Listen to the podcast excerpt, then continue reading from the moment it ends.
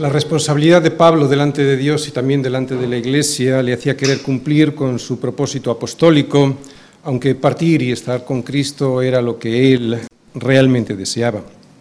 Aún así, y aunque estaba seguro que aquí quedaría por más tiempo en esta vida para poder seguir con las responsabilidades que Dios le había dado, el ministerio de la predicación de la palabra en todas las iglesias y fundar más iglesias, la decisión en este caso no estaba en sus manos, sino en las manos de Dios. Dios es soberano, siempre, pero permite que seamos responsables. Más aún, Dios, aun siendo soberano, nos quiere responsables. Por eso, y aunque entre las dos alternativas que él tenía, su preferida era partir y estar con Cristo, si pudiera, eso nos decía, elegiría su responsabilidad en el apostolado por ser más necesario por causa de los filipenses. Así pues, entre sus deseos y sus responsabilidades, pues él elige sus responsabilidades. Eso es algo que aprendimos el domingo pasado. Además vimos cómo tomaba esa decisión, haciendo una lista con dos filas eh, de posibilidades. En una ponía sus deseos y en la otra sus responsabilidades y poniendo una delante de la otra, una fila delante de la otra, pues eligió la correcta delante de Dios. Esta pauta nos puede ayudar para saber, para discernir la voluntad de Dios para tomar una decisión en nuestras vidas. Pero claro, no solo vale con eso, no solo vale con hacer una lista y elegir, necesitamos tener el corazón limpio, el corazón limpiado por la palabra de Dios y por el iluminado por el Espíritu Santo y no por nuestras propias opiniones o por el egoísmo de ver nuestros deseos, por el egoísmo de ver cómo priman nuestros deseos por encima de las responsabilidades que Dios nos ha regalado como un privilegio como un privilegio. Así lo veía Pablo. Su ministerio como un privilegio y no como una imposición de Dios o de las circunstancias. Yo no veo a Pablo decir que prefería seguir con el ministerio porque no tenía más remedio, que sí que lo iba a hacer porque si no, ¿quién lo iba a hacer? Como decimos muchas veces nosotros. Él dijo que quedar en la carne era más necesario para vosotros, para los filipenses. Esto es ser responsable, no es una obligación. Hay personas en las iglesias que parece que hacen las cosas como si estuviesen haciéndole un favor a Dios o al pastor o a la iglesia, pero no es así. Dicen, a ver, si no, ¿quién lo va a hacer? Pero debemos ver el ministerio como un privilegio, porque si no, lo mejor es dejarlo. Nadie, yo creo que esto lo entendemos muy bien, le hace un favor a Dios, ni tampoco al pastor, ni tampoco a la congregación, aunque pudiera parecerlo. Que haya hermanos con responsabilidades en la iglesia viniendo a las reuniones y que participan en los eventos con otros hermanos, es algo que Dios nos regala a nosotros, no nosotros al pastor o a la iglesia. Tiene que quedar claro. Servir, incluso asistir a la iglesia, es un regalo de Dios y un grandísimo privilegio para todos nosotros. Espero que todos nosotros lo entendamos así, porque ninguno debe nada a nadie en la iglesia más allá del amor. Y sin embargo a Dios, a Dios le debemos todo. Por eso no me explico cómo alguien puede servir así. Debe ser muy pesado y desagradable servir en la carne. Así que otra cosa que aprendimos es que servir es un privilegio. Otra cosa que aprendimos, además de ver el ministerio como un privilegio y no como una imposición, es que nuestras vidas se acaban solo cuando Dios lo considera necesario. Mientras tanto, todos tenemos algo que hacer siempre. Mientras estemos en esta vida y aunque nos parezca que no hacemos nada o que no valemos gran cosa, no somos unos inútiles, Dios quiere usarnos de alguna manera. Y algo más que aprendimos el domingo pasado fue que cualquiera que fuera la voluntad de Dios para Pablo, él estaba preparado.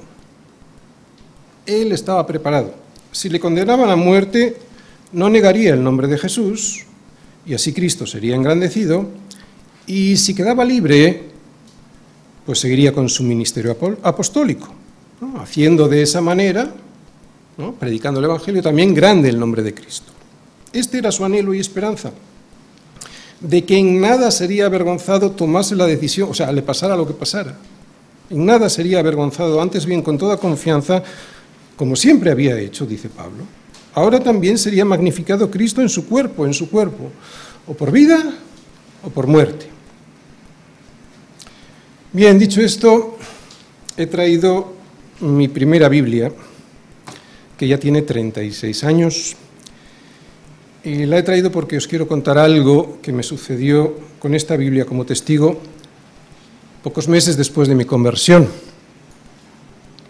Yo, como tantos, me convertí no con una Biblia protestante, con una versión protestante, me convertí con un Nuevo Testamento en mis manos, una traducción católica, nácar colunga de bolsillo. Ese Nuevo Testamento fue mi primer contacto con la palabra de Dios. Y lo que más me sorprendió al leer allí es que veía que todo lo que me habían contado los curas sobre Jesús y su salvación no tenía nada que ver. Bueno, en realidad sobre la salvación nunca les oí nada, porque la daban por hecha para todos los hombres, ¿no? creyeran o no creyeran en la salvación, en la obra salvadora de Cristo Jesús.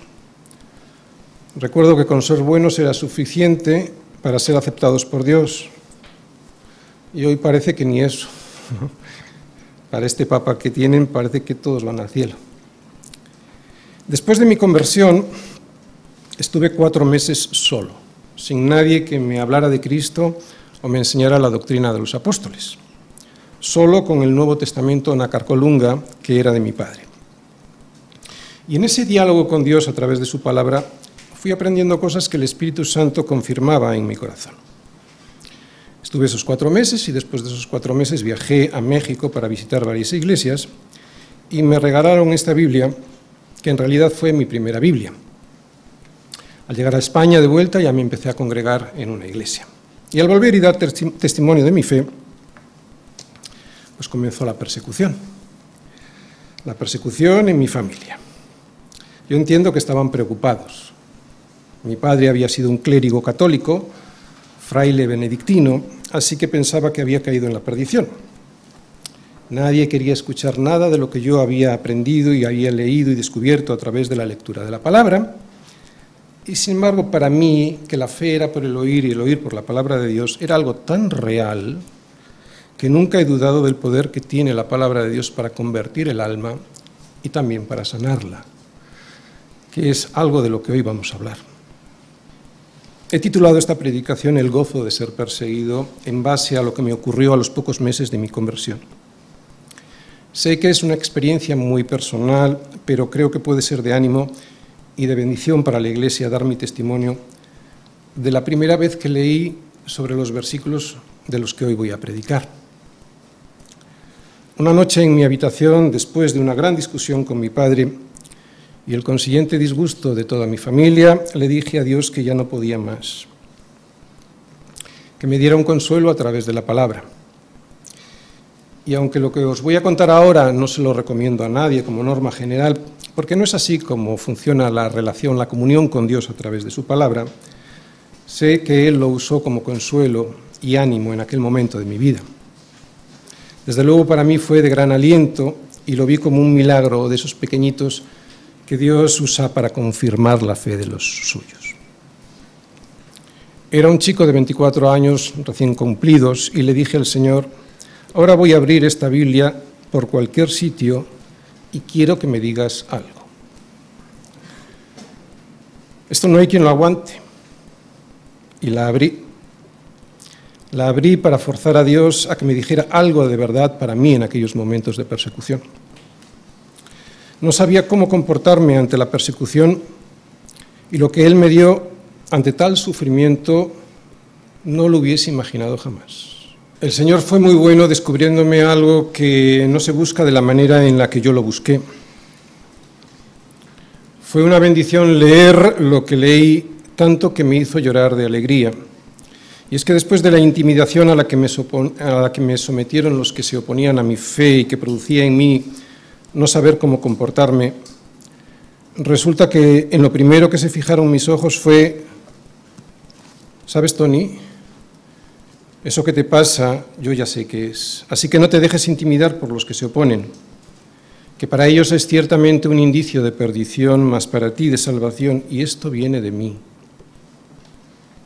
En ese momento comenzaron a saltar de alegría lágrimas de mis ojos y no dejaba de darle las gracias a Dios por semejante aliento y consuelo. ¿Tú te imaginas? Solo, en un país sin casi creyentes y rodeado de incrédulos que te persiguen. Por eso os decía que he titulado el sermón de hoy El gozo de ser perseguido, porque justo después de mi primera gran persecución familiar, el Señor me regaló en aquel mes de marzo de 1986 lo que viene a continuación. Versículos del 27 al 30. A ver, Tony, solamente que te comportes como es digno del Evangelio de Cristo, para que, o sea que vaya a veros o que esté ausente, oiga de vosotros que estáis firmes en un mismo espíritu, combatiendo unánimes por la fe del Evangelio. Así que en nada intimidados por los que se oponen, que para ellos ciertamente es indicio de perdición, mas para vosotros de salvación. Y esto, esto, esto de Dios. Porque a vosotros os es concedido a causa de Cristo no solo que creéis en Él, sino también que padezcáis por Él, teniendo el mismo conflicto que habéis visto en mí y que ahora oís que hay en mí. El gozo de ser perseguido comportándose como es digno del Evangelio, Filipenses capítulo 1, versículos del 27 al 30. Muy bien, el tema de la predicación de hoy es una vida vivida en coherencia con el Evangelio. Y al desarrollar este tema lo que vamos a ver es cómo se consigue esto en nuestra vida diaria, o sea, cómo poder vivir coherentemente con el Evangelio a pesar de la persecución que vamos a recibir y cómo además trae gozo saber que vamos a ser intimidados por los que se oponen. Y este es el esquema de la predicación de hoy. Primera parte, lo que vamos a ver es un comportamiento digno del Evangelio. Versículo 27, primera parte. Y esto se consigue, segunda parte, estando firmes y unidos contra los que se oponen. Versículo 27, segunda parte. Tercera parte, además se consigue sin temor a ellos. Es algo que veremos en el versículo 28. Y también se consigue, cuarta parte, aceptando que el sufrimiento por Cristo es parte de la gracia que Dios nos da. Y esto lo veremos en los versículos del 29 al 30. Primera parte. Un comportamiento digno del Evangelio. Solamente que os comportéis, y he subrayado esa palabra, como es digno del Evangelio de Cristo. Muy bien, hasta ahora hemos estado viendo la preocupación de los filipenses por Pablo, y Pablo les responde que no se preocupen, que a pesar de las circunstancias adversas por las que ha estado pasando, él ha podido seguir con su ministerio. Quiero que sepáis, hermanos, les dice, que las cosas que me han sucedido han redundado más bien para el progreso del Evangelio, de tal manera que mis prisiones pues no han supuesto ningún impedimento para el Evangelio, sino que se han hecho patentes en Cristo en todo el pretorio y a todos los demás. Y además, la mayoría de los hermanos que están en las iglesias de Roma, además, cobrando ánimo en el Señor con mis prisiones, se atreven mucho más a hablar la palabra sin temor. Así que después de tranquilizarles, ahora le vemos preocupado por ellos. Y seguramente con razón, porque lo estarían pasando mal. Lo estarían pasando mal en una ciudad llena de idolatría, de paganismo y de también judaizantes que se pasearían por las iglesias haciéndoles dudar del Evangelio de la gracia. La palabra comportarse, que yo subrayaba ahí, en el original griego se deriva de la palabra polis, que significa ciudad, que a su vez surge de la palabra polites, que significa ciudadano. O sea, que la palabra que en nuestras Biblias vemos traducida como comportarse, lo que realmente nos quiere hacer entender es que los cristianos de Filipos debían vivir como ciudadanos de un reino distinto al del imperio romano y que eso se debía ver claramente en ellos, en su comportamiento. Dos veces, solo dos veces vemos esta palabra en la Biblia, aquí y en Hechos, cuando Pablo, mirando fijamente al concilio, dijo, varones hermanos, yo con toda buena conciencia he vivido, o sea, me he comportado, he vivido delante de Dios hasta el día de hoy. He vivido de una forma especial, me he comportado como un ciudadano especial. Ahora se entienden mejor las implicaciones que el versículo nos quiere transmitir, porque nos habla del comportamiento que tienen los ciudadanos de un país determinado. Si viajas a países con culturas diferentes a la nuestra y te fijas cómo se comportan los naturales o si observas extranjeros que se instalan entre nosotros, te das cuenta que sus comportamientos suelen ser muy diferentes a los nuestros. Por lo tanto, Pablo, con este solamente que os comportéis, comportéis como es digno del Evangelio de Cristo, lo que les está diciendo a los filipenses es que se han de comportar como se comportan los naturales de un país diferente al suyo. Ellos eran habitantes de Filipos, que era una colonia romana, una colonia del Imperio Romano. Y es que tú y yo no somos de Bilbao, somos de un reino distinto. Debemos considerar nuestra condición aquí en España, como no, como españoles, porque lo somos y por lo tanto respetamos sus leyes y cumplimos sus normas siempre y cuando pues estas normas no atenten contra Dios y lo que manda en su palabra. Pero no tenemos que vernos como ciudadanos españoles, sino como lo que realmente somos, como peregrinos. Peregrinos que agradecidos a Dios por el país que nos ha dado, en realidad somos ciudadanos que estamos de paso. ¿Por qué? Porque pertenecemos a un reino distinto del reino de España.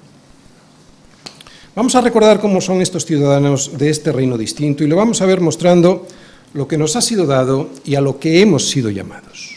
Primero, somos peregrinos que hemos salido de nuestra tierra de origen para hacer un servicio que mejore el país en el que se nos ha puesto, en el que Dios nos ha puesto, siendo sal y luz.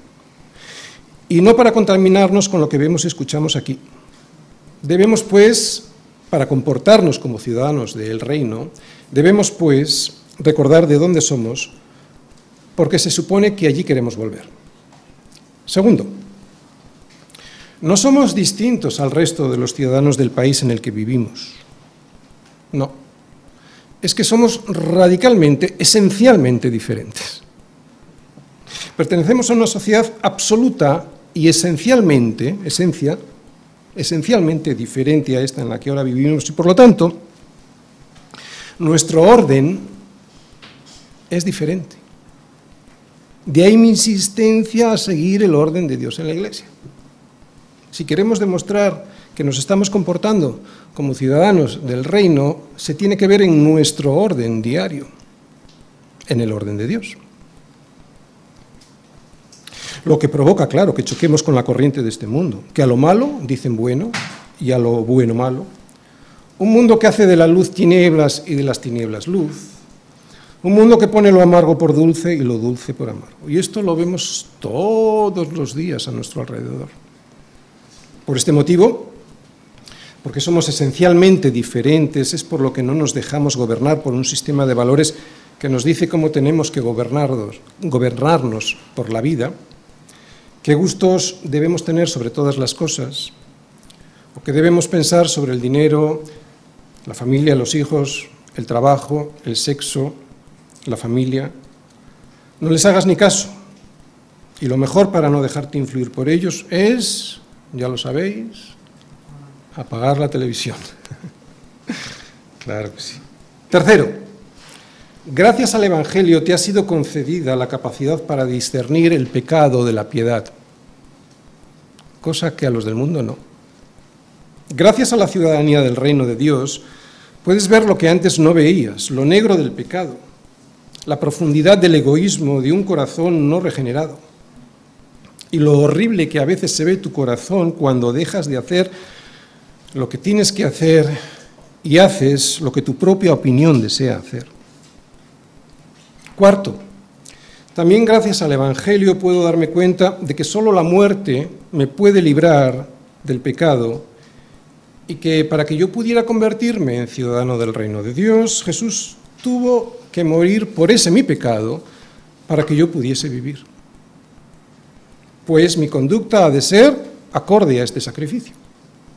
Y quinto, Solo alguien que pertenece al reino de Dios puede darse cuenta de que el que rehúsa creer en el Hijo no verá la vida, sino que la ira de Dios está sobre él. Y saber que la ira de Dios en estos momentos no está sobre mí, eso es pura misericordia porque me permite poner la vista en el reino prometido sin enfangarme en las cosas de este mundo.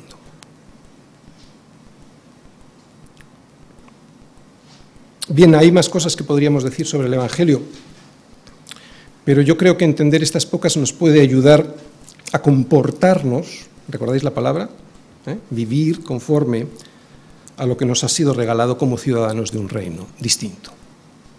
Es evidente que Pablo no dice que podemos ganarnos el favor de Dios cumpliendo con una vida digna del Evangelio de Cristo. Lo que dice es que nuestra vida ha de ser coherente con ese Evangelio, que es algo muy diferente y por otra parte es algo de puro sentido común. ¿No? No hace falta decirle a un colombiano, a un venezolano, a un español o a un senegalés que se comporte como tal. Le sale. No, tienen que comportarse como tal para ser colombianos o le sale. Es puro sentido común. La ciudadanía del reino de Dios tiene leyes. Leyes que hay que cumplir si realmente decimos pertenecer a ese reino. Pero no tanto que tengamos que cumplirlas para poder ser ciudadanos de ese reino, porque por gracia somos salvos por medio de la fe, no por obras para que nadie se gloríe, sino porque solo sabremos que hemos adquirido realmente esa nacionalidad, esa ciudadanía, cuando vemos que cumplimos las normas del reino del que somos oriundos, o sea, cuando se ve en nuestra vida el orden de Dios. Y las normas más elementales, las primeras que nos tocan cumplir en cuanto adquirimos la ciudadanía de este reino, son las siguientes. Las vamos a ver en la segunda, tercera y cuarta parte. Segunda parte, firmes y unidos contra los que se oponen, para que, o sea que vaya a veros o que esté ausente, oiga de vosotros que estáis firmes en un mismo espíritu, combatiendo unánimes por la fe del Evangelio muy bien, antes de explicar en profundidad esta norma, vemos que Pablo dice, para que o sea que vaya a veros o que esté ausente, oiga de vosotros que vais a hacer lo que os voy a pedir. Y con esto Pablo nos está diciendo algo que ya todos sabemos, porque también es de puro sentido común, que nuestro estilo de vida no puede depender de la presencia o de la ausencia de nadie, ya sea de un pastor, ya sea de un líder, o en el caso de los filipenses del apóstol Pablo. Somos ciudadanos del reino al margen de que estemos delante de unos o de otros. Bien, pero entrando a lo primero que tenemos que cumplir en este reino de Dios aquí en la tierra con respecto a nuestra ciudadanía, Pablo nos dice lo siguiente, que debemos estar firmes y en un mismo espíritu, y que esto se hace combatiendo unánimes por la fe del Evangelio. Y aquí Pablo habla en general, está dando una norma general. Pero enseguida, en el siguiente capítulo, va a entrar en ejemplos concretos, porque seguro que Pafrodito pues le ha contado cosas que, que están sucediendo en la iglesia en Filipos. Es algo, esto que vamos a ver hoy y en el siguiente capítulo, no solo exclusivo de la iglesia en Filipos, no solo les pasaba a ellos, es algo que se va a producir en cualquier congregación si predica de verdad el Evangelio de Jesucristo. En este versículo 27 les advierte que pueden tener problemas de unidad interna y que hay que solucionarlos, porque si no, eso produce división. Y tanto en este versículo como en el siguiente vemos que advierte de la oposición externa, de los de afuera. Así pues, la Iglesia debe estar preparada para luchar contra los de afuera, pero también estar atenta para luchar contra los que desde dentro pelean contra el cuerpo de Cristo como enemigos infiltrados, que los hay. Y claro que estaba pasando algo en la iglesia en Filipos. Pablo les avisa de un peligro que ve para que el problema no se haga más grande todavía. Fijaos lo que les dice en el siguiente capítulo. Digo que seguramente Epafrodito les habría contado, le habría contado algo a Pablo.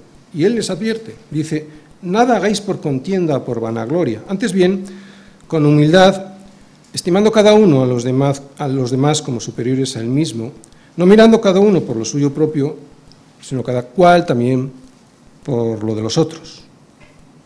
Y luego más adelante, en el capítulo 4, ruega a Evodia y a Sintique que sean de un mismo sentir en el Señor, o sea, estaban enfrentadas.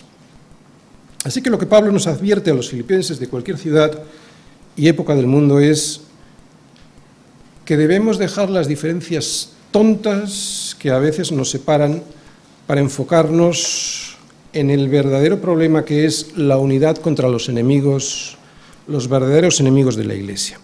Y que para eso lo que hay que hacer es luchar. Y Pablo define esta lucha con tres palabras del ámbito militar que ellos conocerían muy bien, porque Filipos era una colonia romana que estaba llena de soldados del imperio. Y estas palabras son combatiendo, firmes y unánimes, algo que cualquier militar que se precie entiende perfectamente. Porque no se puede ganar sin combatir, sin luchar por el propósito en el que uno se supone que cree, tampoco se puede ganar sin estar firmes en la pelea, en la pelea que se pelea. ¿Cómo se está firme? Pues no estando despistados con otras cosas, ¿no? firmes, sabiendo que hay una pelea que pelear, y tampoco se puede ganar sin estar unánimes con el resto de los soldados. Un ejército con sus soldados disparando sin orden ni control, sin saber a dónde disparar, pues no tiene ninguna garantía de éxito. Así que, para poder vivir una vida de manera digna del Evangelio, lo primero que debemos saber en la Iglesia es que tenemos que luchar. La vida cristiana es una lucha, un combate en lo personal y también como congregación. Así que hay una lucha y nos toca pelear a nosotros. Hay una lucha, un combate. ¿Por qué hay una lucha? Bueno, el Evangelio es una contracultura. Supone tal contradicción con el mundo que nos rodea que no tenemos más opción que pelear contra ese mundo que nos quiere arrastrar. Ya sabemos que nuestras armas no son carnales, son espirituales, pero es una pelea. No hay parte en las escrituras que no veamos esta pelea, así que estamos más que avisados. Por toda la Biblia vemos un llamamiento siempre a ser valientes en la lucha, a mantenerse firmes en ella y a pelear por la buena batalla. Cuando tú lees la Biblia da la sensación de que formas parte de un ejército que está peleando por librar a la verdad frente a la mentira. Y esto, claro, esta lucha implica evidentemente persecución. Así que ya sabéis, todos los que quieran vivir piadosamente en Cristo Jesús padecerán persecución. Y el problema de la Iglesia es que o no ve la batalla o no quiere verla, y yo creo que es más bien esto segundo. Porque todos en cuanto nos convertimos, vemos estos ataques a nuestra fe. Incluso lo sabemos, hay algunos que reciben ataques físicos a su persona o a su patrimonio. Desde el minuto uno de mi conversión tuve el ataque de mi familia a través de presiones y burlas. Y cuando encendía la televisión delante de ellos, y seguro que os ha pasado a vosotros también, solo le pedí a Dios que no emitieran esos reportajes que se hablaban mal de nosotros siempre nos retrataban como si fuésemos desequilibrados o como una secta peligrosa, ¿verdad? En la universidad pasa lo mismo, aunque yo fui muy respetado allí. En el trabajo suele ocurrir lo mismo, tanto que puede afectar a tu sueldo o a la promoción en tu escalafón o al aislamiento en el que hay ocasiones eh, que se ve sometido un cristiano comprometido, ¿verdad? Esto lo vemos muchas veces en la prensa. Cuando el empleado de una compañía es expulsado de esa compañía porque ha compartido el Evangelio o simplemente porque tiene una idea determinada. Así que debemos ser no solo conscientes de la persecución, sino que debemos afrontarla y hacerlo con valentía, sabiendo que el Señor, que el Señor está con nosotros hasta el fin del mundo todos los días. Por lo tanto, no solo debemos saber que tenemos una lucha, sino que tenemos que pelearla y además unánimes. Nos toca pelear a nosotros, permaneciendo firmes y unánimes. Yo no puedo pelear vuestra lucha, cada uno tenemos la nuestra particular. Es cierto que somos un ejército y un ejército se ayuda en la batalla, pero cada soldado ha de pelear su parcela. Tú no te puedes quedar de, de brazos cruzados si pretendes ganar la lucha que te ha tocado librar. Yo no puedo ir a tu colegio, ni a tu familia, ni a tu universidad o a tu trabajo a defender la dignidad del Evangelio. Te toca a ti. Y no te puedes conformar a que otros te derriben. Te tienes que levantar y tienes que permanecer firme.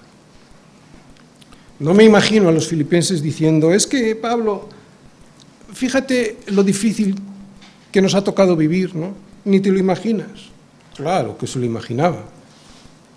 Lo había sufrido antes y lo estaba sufriendo ahora mientras escribía esta carta desde la prisión en Roma. Y así todos nosotros debemos estar en un mismo sentir, unánimes en la defensa de lo que nos ha sido entregado, que es el Evangelio de Jesucristo. Lo que vivieron los primeros cristianos en el primer siglo, eso, eso sí que era duro de soportar. Se les pedía delante de los tribunales que declararan que César era el Señor y si se negaban se les condenaba a muerte. Por lo tanto, cuando nos toque decidir entre un trabajo inapropiado o Cristo, elegiremos con una sonrisa en nuestros rostros, firmes y unánimes, a Cristo. Cuando nos toque decidir entre la fidelidad a una familia que me obligue a hacer lo que no debo o la fidelidad a Cristo, elegiremos con una sonrisa en nuestro rostro, firmes y unánimes, la fidelidad a Cristo. Cuando nos toque decidir entre una amistad inconveniente o Cristo, elegiremos con una sonrisa en nuestros rostros firmes y unánimes a Cristo. Y cuando tengamos delante un yugo desigual, elegiremos con una sonrisa en el rostro, firmes y unánimes, la soltería con Cristo. Mi lealtad a Cristo debe estar siempre por encima del resto de las cosas. No me puedo conformar a este mundo sin despreciar a Cristo. Sé que lo siguiente que voy a decir es duro de escuchar, pero no son palabras mías, son palabras de Jesús. El que ama a padre o a madre más que a mí no es digno de mí. El que ama a hijo o a hija más que a mí no es digno de mí. Así que si no tomas tu cruz y sigues en pos de él, no serás digno de él. Por tanto, claro que Pablo y el resto de aquellos primeros cristianos sabían por lo que estás pasando tú ahora. Y peor. Sé que no es fácil renunciar a un trabajo o arriesgarse a perderlo por permanecer fiel a Cristo. Pero también sé por experiencia que el Espíritu Santo nos dará en esos momentos las fuerzas necesarias para permanecer firmes. Así que lo que Pablo nos transmite es que debemos dejar de luchar contra los de adentro, si no, es que, si no afecta a la unidad del espíritu, evidentemente, quiero decir, dejar de pelear por tonterías, y dedicarnos a luchar contra los de afuera, defendiendo el Evangelio de sus ataques. ¿De acuerdo? Por lo tanto, a pelear porque hay una lucha, y segunda cosa, hacerlo sin temor. Tercera parte, sin temor a los que se oponen. Dice Pablo, y en nada intimidados por los que se oponen, que para ellos ciertamente es indicio de perdición, mas para vosotros de salvación, y esto de Dios. Muy bien, así es como hay que vivir de manera digna el Evangelio de Cristo como verdaderos ciudadanos del reino. Primero, uniéndonos, unidos en un mismo espíritu, y segundo, peleando sin temor unidos en un mismo espíritu para combatir a los de afuera, que son los verdaderos adversarios, y segundo, pelear sin temor, o sea, sin dejarnos intimidar por los que se oponen. En aquel entonces había tres tipos de personas que se oponían al Evangelio. Tres tipos, al igual que hoy, que las cosas no han cambiado. Los conciudadanos de los filipenses, los judaizantes que se paseaban por las iglesias que fundaba Pablo para imponerles ritos y obras en la carne, y los falsos hermanos que nunca fueron parte del cuerpo de Cristo. Estos tres tipos los tenemos hoy también. Yo he sufrido persecución por parte de los tres y aprendí a no dejarme intimidar por ninguno de ellos. Y por si todavía no lo sabes, te lo digo ahora. No se trata de evitarlos porque siempre los tendrás detrás. Si eres fiel a Jesucristo, por muy amable que seas, tendrás oposición y por lo tanto tendrás que pelear. ¿Por qué? Pues simplemente porque el mundo se pone al anuncio y a la extensión del Evangelio. Así que la cuestión aquí no es dilucidar si en el mundo tendrás o no tendrás oposición, que la tendrás, sino cómo responder a ella. Entre los primeros que tenemos que se oponen, tenemos a nuestros conciudadanos y también a nuestros familiares inconversos, que como expliqué al principio del sermón, fueron el origen de que descubriera este pasaje de Filipenses como un milagro de Dios para vida. La oposición de este tipo de personas creo que ya todos la hemos tenido alguna vez, por lo tanto tenemos experiencia. Así que poco que explicar. Sabemos lo que nos pasa en casa, en el cole, en la uni o en el trabajo. Y lo único que me queda a mí decir desde aquí es, estad firmes. Firmes frente a nuestros conciudadanos y familiares. Luego están los judaizantes, que eran los que pretendían que los cristianos recién convertidos se circuncidaran y siguieran la dieta y el, y el calendario religioso judío. Fijaos cómo los define más adelante Pablo. Dice de ellos, guardaos de los perros, guardaos de los malos obreros, guardaos de los mutiladores del cuerpo, porque nosotros somos la circuncisión, los que en espíritu servimos a Dios y nos gloriamos en Cristo Jesús, no teniendo confianza en la carne. Y para que nosotros a nosotros estos judaizantes no nos afecten, tenemos que conocerlos. ¿Quiénes son en nuestro medio? Bueno, son aquellos religiosos, católicos evangélicos, que se empeñan en que hagamos esto o aquello para poder ser salvos, haciendo de la gracia de Dios un asunto menor. Y por lo tanto, que debemos confiar más en la carne que en el poder de Dios. Hay religiosos evangélicos, aquellos que se empeñan en obligarte a seguir determinados días de fiesta, especialmente el sábado, ¿verdad? O que no comas esto o no bebas aquello. Sobre estos ya nos advirtió Pablo diciendo que nadie os juzgue en comida o en bebida o en cuanto a días de fiesta, luna nueva o días de reposo. Así que los hay evangélicos, pero también los hay católicos, que pretenden lo mismo con sus ritos y sus leyes, pero peor, porque te dicen que fuera de la religión católica no hay salvación cuando solo Cristo salva.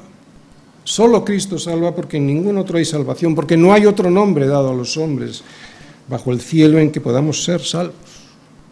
Así que tenemos a nuestros conciudadanos y familiares inconversos y también a los religiosos. Y finalmente tenemos a los falsos hermanos, aquellos que algún día llegaron a la iglesia, pero que terminaron por no creerle a Dios en su palabra, haciéndose liberales. ¿Conocéis alguno? O sea, aquellos que dicen que la palabra no es palabra de Dios, sino que la contiene. Y estos son peligrosísimos. Y lo son porque como no entienden la palabra ni quieren, fuerzan cualquier interpretación de la palabra haciéndola igual a su propia opinión, llevando a la perdición a los que son igual de necios que ellos. Los conozco muy bien, los he sufrido. Son aquellos que alguna vez creyeron que creyeron pero terminaron demostrando que jamás fueron hermanos nuestros. No se trata de pequeñas diferencias de interpretación de las escrituras que no afectan a la salvación, no.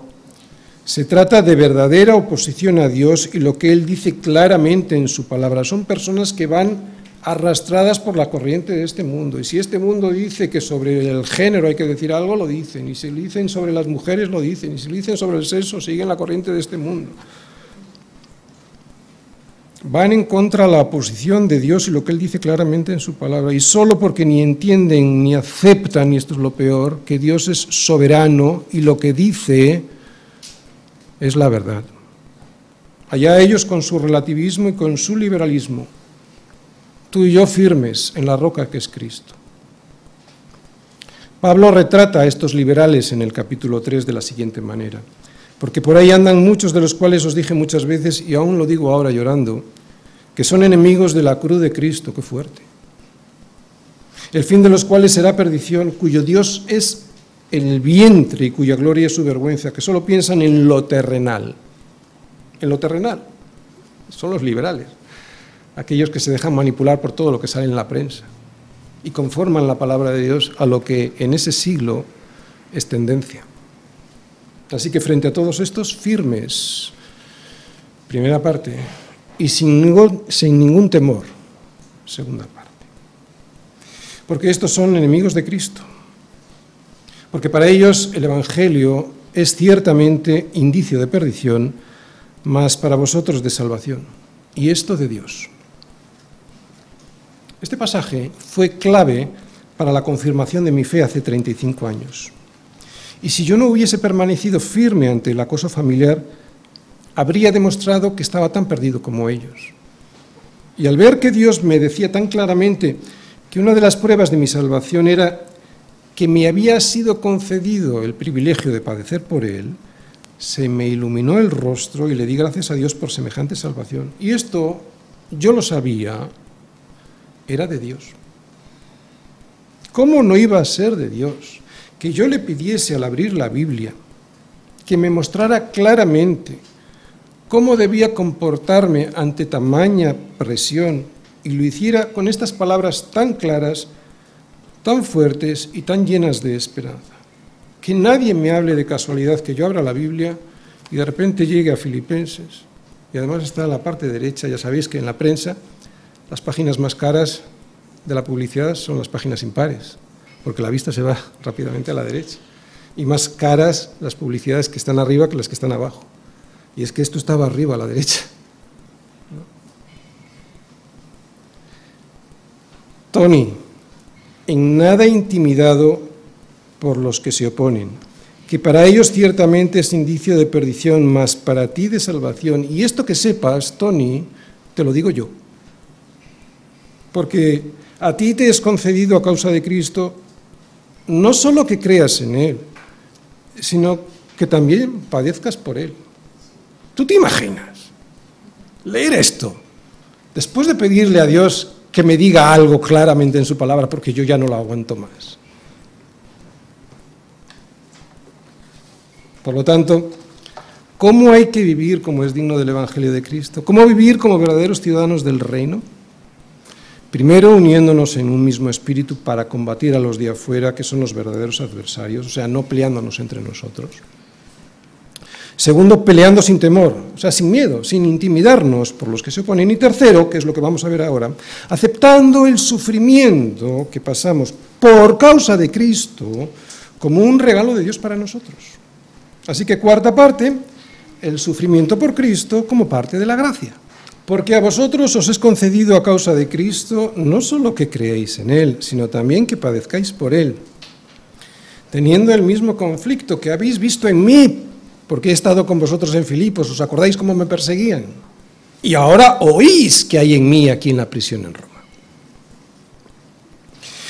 Muy bien, aquí vemos dos gracias, dos regalos inmerecidos, que es lo que realmente significa la palabra gracia. El primero es el de creer y el segundo es el de padecer, el de sufrir por su causa.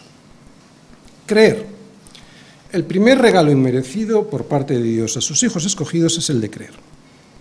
Creer, todos lo sabemos, y aquí nos lo dice claramente, es un don de Dios. Creer no se produce por un esfuerzo humano. Lo único que produce la carne caída es rechazar a Cristo y su sacrificio en la cruz. Recibir el regalo del sacrificio, de la muerte de Cristo en nuestro lugar, su muerte vicaria, es algo que el hombre no regenerado no soporta porque implica aceptar su culpabilidad y eso, si no ha sido tocado por el Espíritu Santo, es insoportable. Aceptar que eres culpable. Todos lo hemos experimentado al presentar el Evangelio. Lo que el hombre no regenerado no tolera es la cruz. No soporta que le digas que es pecador y que por eso merece la ira de Dios.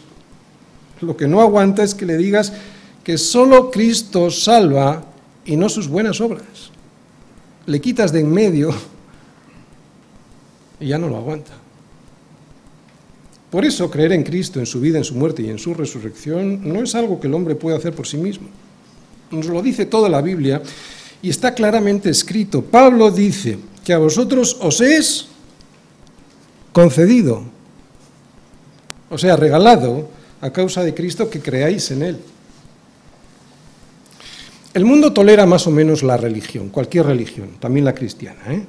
Tolera la filosofía, la ideología, cualquier forma de pensar relativista. Y cuando hablo de religión me refiero a ritos, no a verdadero, al verdadero creyente que sigue a Cristo. Lo que no soporta, lo que no soporta es a Cristo. No soporta a Cristo porque Él es Señor. No soporta a Cristo y su no hay otro nombre bajo el cielo dado a los hombres que podamos ser salvos. O sea, ¿qué es lo que no tolera el mundo? Lo que no tolera el mundo es la exclusividad de la cruz de Cristo. Solo Cristo salva. Así que el primer regalo es el de creer y el segundo de los regalos es padecer por él. No sufrir por, por, cualquier causa. Habla del sufrimiento por la persecución por causa de Cristo y por lo tanto por vivir como ciudadanos de un reino, del reino que nos ha sido regalado, rechazando todo lo que este sistema de valores nos impone cuando está en, en oposición a lo que Cristo nos enseña. Y es que hay por ahí algunos que sufren por su necedad. Hablan lo que no deben, se meten en problemas, se guían por su propio consejo. El resultado de esta necedad no es un sufrimiento por causa de Cristo, es la consecuencia de seguir su propia opinión. Así que no es de este sufrimiento del que habla Pablo. Somos ciudadanos de un reino y por lo tanto nos guiamos por las leyes de ese reino. Y si somos perseguidos por ello, entonces debemos ver, si somos perseguidos por ello, por comportarnos como ciudadanos del reino, entonces debemos ver ese sufrimiento como un regalo, como un don que nos ha sido concedido. Si de verdad hemos adquirido la nueva ciudadanía que Cristo nos da, entonces vamos a tener el mismo conflicto que habéis visto en mí y que ahora oís que hay en mí aquí en la prisión, dice Pablo en el versículo 30. Esta es la verdad. No hay otra. Además, si participamos de su sufrimiento, participaremos también de su gloria. Si no, me da que no. ¿Por qué? Lo dice Pablo en Romanos. Y si hijos, también herederos. Claro, herederos de Dios y coherederos con Cristo. Y ahora viene un sí condicional. Si es que padecemos juntamente con Él, para que juntamente con Él seamos glorificados. De todas formas, no busques la persecución, no se trata de eso. ¿vale? Si te comportas como un hijo de Dios, te va a venir. Termino. Somos ciudadanos de un reino distinto, un reino tan diferente que nada tiene que ver con este. Es un reino esencialmente distinto, por eso llegará un momento en el que vamos a tener que resolver un conflicto el de obedecer a Dios antes que a los hombres. Y si lo resolvemos a favor de Dios, será entonces cuando nos vendrá la oposición. ¿Cómo podremos mantenernos firmes viviendo como es digno del Evangelio en este mundo? Porque hemos recibido el don de creer, pero también hemos recibido el regalo de padecer por él. ¿Cómo poder mantener la fe en un mundo así? Pues lo hemos visto, sin temerles. No te asustes. Nos dice Jesús, amigos míos, no temáis a los que matan el cuerpo y después nada más pueden hacer, pero os enseñaré a quién debéis temer. Temed a aquel que después de haber quitado la vida tiene poder de echar en el infierno. Sí, os digo, a este temed, en el infierno. ¿Cuántos dicen por ahí que Jesús no habla del infierno, verdad? Los liberales. Es cierto que nos pueden hacer algún tipo de daño aquí. Se pueden reír de nosotros, nos pueden acosar, difamar e incluso en algunos lugares nos pueden matar, pero nada le pueden hacer a nuestro alma. Así pues, firmes, valientes, defendiendo nuestra fe sin asustarnos, sabiendo que podremos ser perseguidos por causa de Cristo. Porque nos ha sido no solo el privilegio de creer en Él, sino también el de padecer por Él. Pablo no dice que debemos padecer por algo que Él no ha padecido. Lo que nos dice es que nos pasará lo mismo que a Él. Y esto confirma que Dios nos trata a todos por igual en el cuerpo de Cristo. Ya fueran los apóstoles, los filipenses o tú o yo. Yo te animo a que soportes todo por llevar la verdad en tu frente, la verdad en tu frente y que no te escondas ni te asustes por llevar al mundo la verdad que es Jesús. Más aún, que cuando seas perseguido por ello, vayas a la página de tu Biblia en donde vienen escritas estas palabras de Pablo a los filipenses, y al igual que yo las leí aquel feliz día de mi persecución, las leas con esperanza y te alegres de tu salvación. Mi hermano, en nada intimidado por los que se oponen, que para ellos ciertamente es indicio de perdición, mas para ti de salvación. Y que sepas, mi hermano, que esto es un regalo de Dios para ti.